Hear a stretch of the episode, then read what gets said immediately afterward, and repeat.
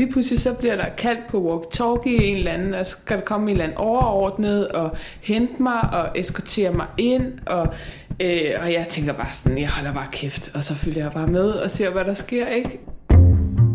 Du lytter til et interview fra holdet bag Dansk Dokumentarisme, hvor vi folder et af de billeder ud, som vi har med i nyhedsbrevet.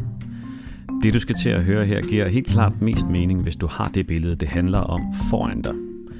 Hvis du ikke allerede har fået det på mail, ja, så kan du finde denne og alle de forrige udgaver på danskdokumentarisme.net.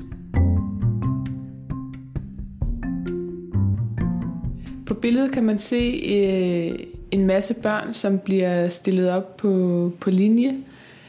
De har kakkefarvede uniformer på, vandrestøvler og røde baretter.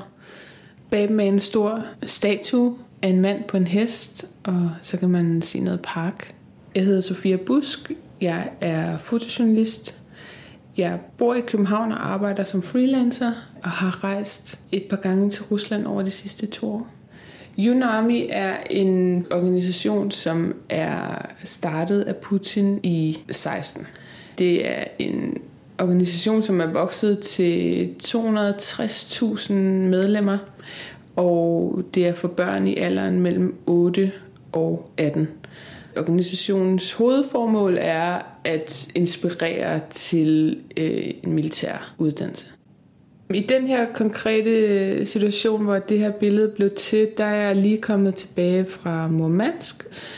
Der havde jeg været op og følge nogle børn, som var på sommerlejr. Men jeg synes ikke helt, at jeg havde sådan fået det, jeg gerne ville, eller jeg synes, jeg, jeg manglede ligesom stadig nogle ting til min, til min serie, og så fløj jeg hjem fra Murmansk tilbage til St. Petersborg og skulle egentlig med et fly til København, men havde lige et par timer.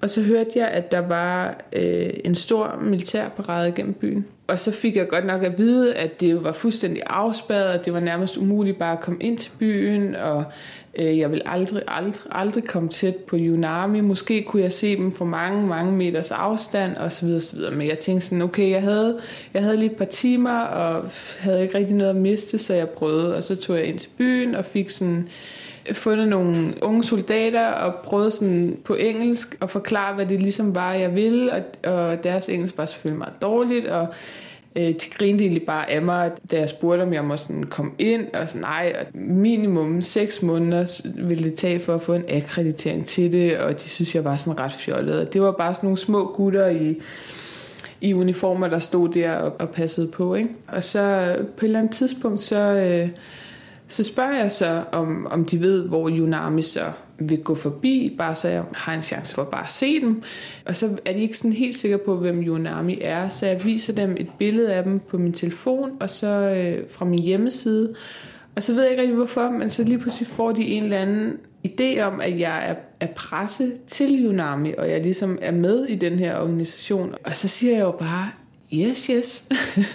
og så lige pludselig så bliver der kaldt på walkie-talkie en eller anden, og så skal der komme en eller anden overordnet og hente mig og eskortere mig ind, og Øh, og jeg tænker bare sådan, jeg holder bare kæft, og så følger jeg bare med og ser, hvad der sker. ikke. Øh, nu er jeg i hvert fald inde på den rigtige side af hegnet lige pludselig. Øh, og jeg smiler bare og går der med kameraet, og så lige pludselig så er jeg så placeret øh, midt i der, hvor Yunami sidder, øh, til den her meget øh, fine store parade, og lige bag der, hvor Putin så skal sidde dagen efter på nogle, på nogle bænke nede ved, nede ved havnen. Og så fik jeg jo så det her billede, som, øh, som jeg selvfølgelig var glad for.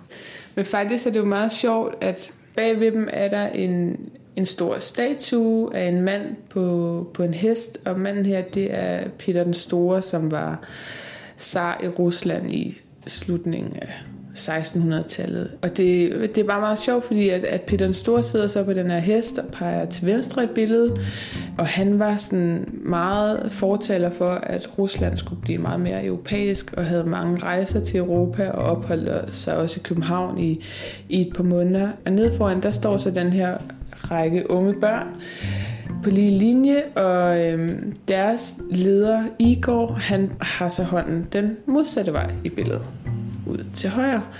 Øh, og der kan man jo der kan man jo indlæse noget symbolik, hvis man vil. det er nu ikke opstillet, og, øh, men jeg synes alligevel, at det er, at det er lidt finurligt. Hvis du vil se mere af Sofias forrygende arbejde, så besøg hendes hjemmeside. Den finder du på sofiabusk.dk. Det her interview er en del af det projekt, vi kalder Dansk Dokumentarisme. En håndfuld gange om året udsender vi en mail, hvor vi samler op på alt det bedste dokumentarfotografi, vi har fået øje på. Vi har særlig fokus på selvstændige fotografer og en stor forkærlighed for alt det arbejde, som ser stort på konventioner og bryder grænserne ned mellem kunst og dokumentarfotografi. Hvis du ikke allerede får nyhedsbrevet, så meld dig til på danskdokumentarisme.net. Interviewet her var optaget og redigeret af mig. Jeg hedder Emil Ryge med hjælp fra Anders Ryge Skjold Jensen. Musikken var af Blue Dot Sessions. Tak fordi du lyttede med.